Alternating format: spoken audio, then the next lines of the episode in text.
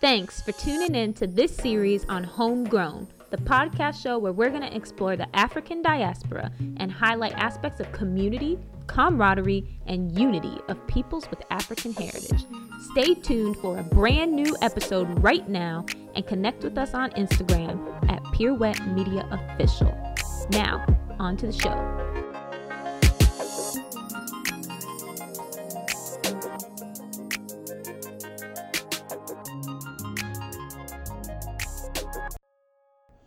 You're listening to Kenemich, a podcast series dedicated to highlighting Afro-German community, camaraderie, and the methods used to create a sense of unity. Stay tuned for more.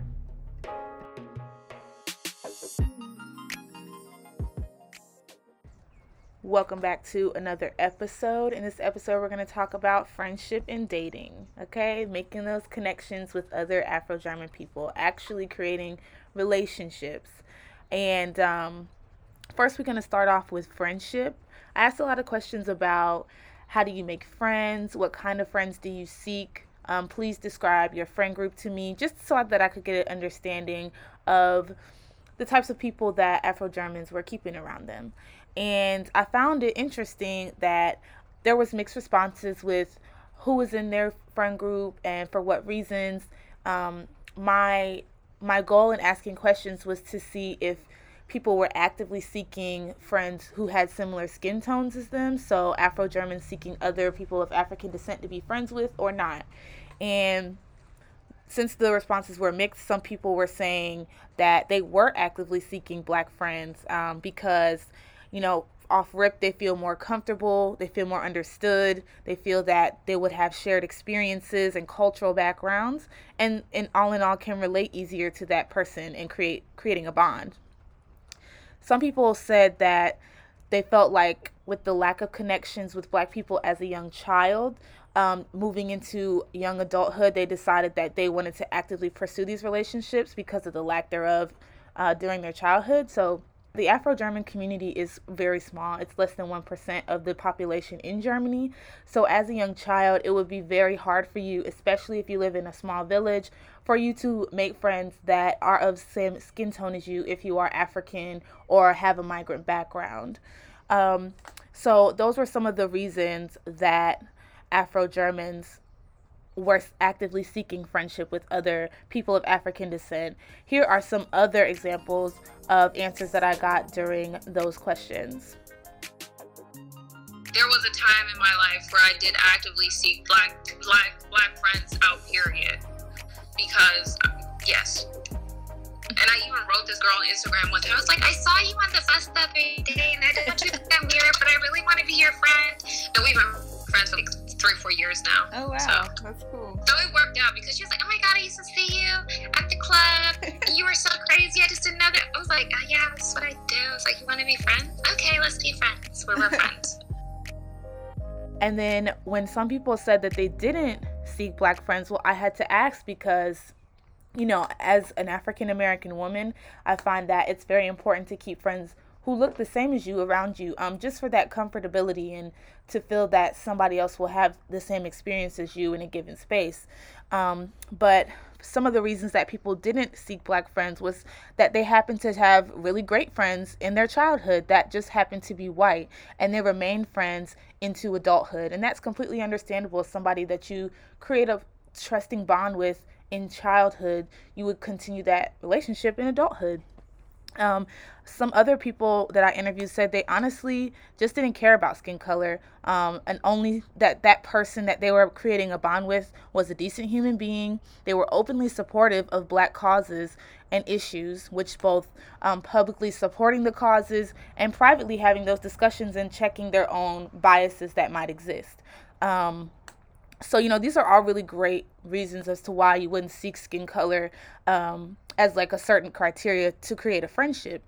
Um, but some people said that they just honestly didn't have Black people around them to connect with, or they felt like they were out- outcasted by Black people near them because they didn't come from the same country. And I really found this interesting because that seems like some bias to me within the African Uh, the Afro-German community within Germany, you know, um, showing bias against someone who perhaps doesn't come from the same country. For example, if you're from Kenya and somebody else is from Nigeria, you don't really mess with them. And um, I, I find that really interesting because there are similar attitudes uh, such as that in the United States, where um, you have somebody who's light-skinned and someone who's dark-skinned, and there may be a little bit of prejudice or bias against them because of where they come from, or um, the, the specific blood that they have within them, the specific heritage that they represent.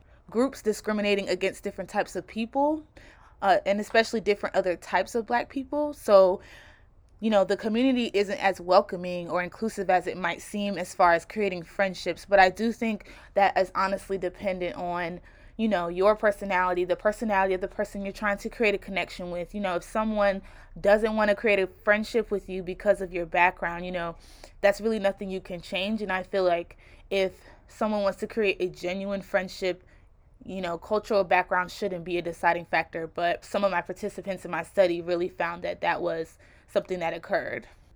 During my conversations, uh, some of my participants mentioned the reasons that they were given as to why they couldn't make friends with a certain group of people that were of African descent as well. And some of the answers I got were really interesting. For example, one person said that um, they were said that they weren't Black enough to be considered friends with this certain group.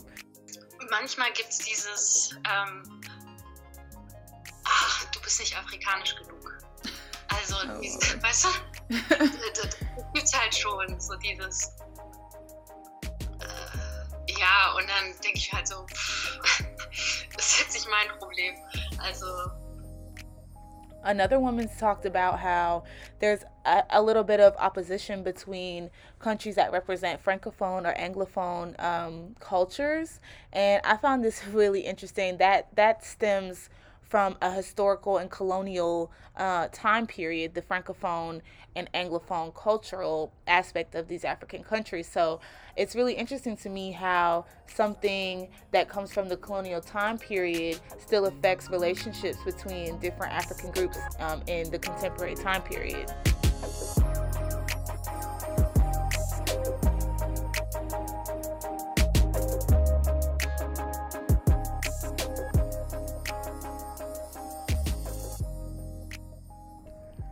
Next, we're going to get into dating within the Afro-German community. Um, and most of the Black women that I spoke to, they prefer to date Black men.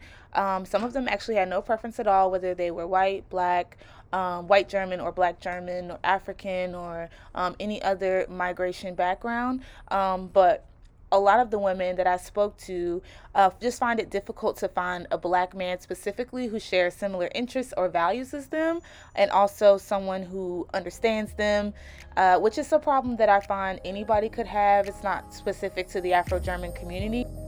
I prefer, like, I prefer someone who's Black or mixed or, you know, something. Yeah. I prefer that.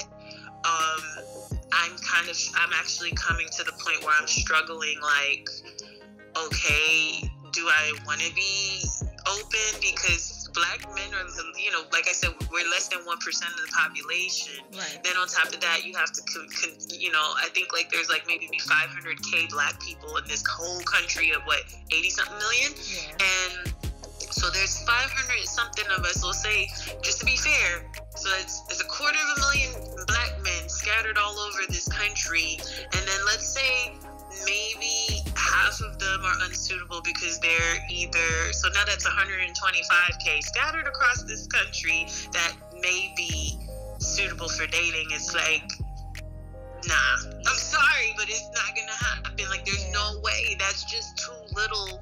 Because that's not saying that's one hundred twenty-five thousand in my area. That's yeah. Scattered across the country. So it's like, so I'm really struggling with the, do I want to be open? And it's not that, I mean, I have dated in the past, but it's like after having gone back to the States, because growing up, well, I mean, not from my kid years, but from like thirteen and becoming an adult here yeah. is like, then going back to the States and like really understanding what it means to be Black and then come back here, it's like, I'm struggling now with the whole, is it, do I really want to be open? Is it okay to be open? Are my ancestors going to be upset with me being open? You know, so I don't, that, that's just where I'm at with the dating thing.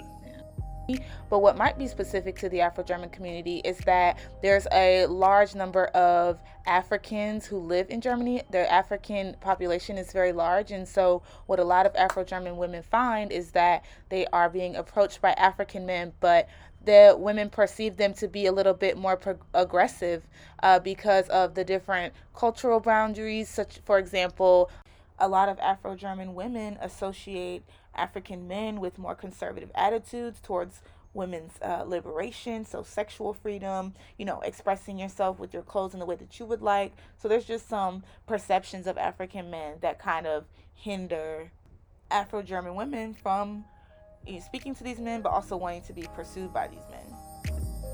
The black man who was born here or has been living here for a time now sees this kind of aggressive approaching, like holding your hand, and if you say no, that he doesn't stop, and all this kind of stuff. Mm-hmm. He sees that we over here, we don't like it, and we do care about our personal space and don't want to be grabbed by our arms yeah. at the first time. And I think that's something that has to stop, and that um, yeah, that our fellow black brothers should educate or teach to the other black brothers. And even though I think that's a really big problem in the black community in general. Another problem that was spoken about in the interviews was that, honestly, there's so many, there's such a lack of Black people and Afro-German people in Germany that some areas just don't really have that option. And um, as someone who's trying to establish a life, you don't really want to put that on hold because there's not a certain type of man around, a certain Black man around, you know. And I think that's where the no preference at all comes in of, you know, if I can just find someone who loves me, who I love, you know, then um, skin color really doesn't matter. I find that the perception of aggression restricts Black women from approaching Black men in a friendly manner, um, because honestly, in the conversations, a lot of women spoke about how they feel like if they approach a man in a friendly way, they're going to come onto them and try to flirt with them or be forward with them.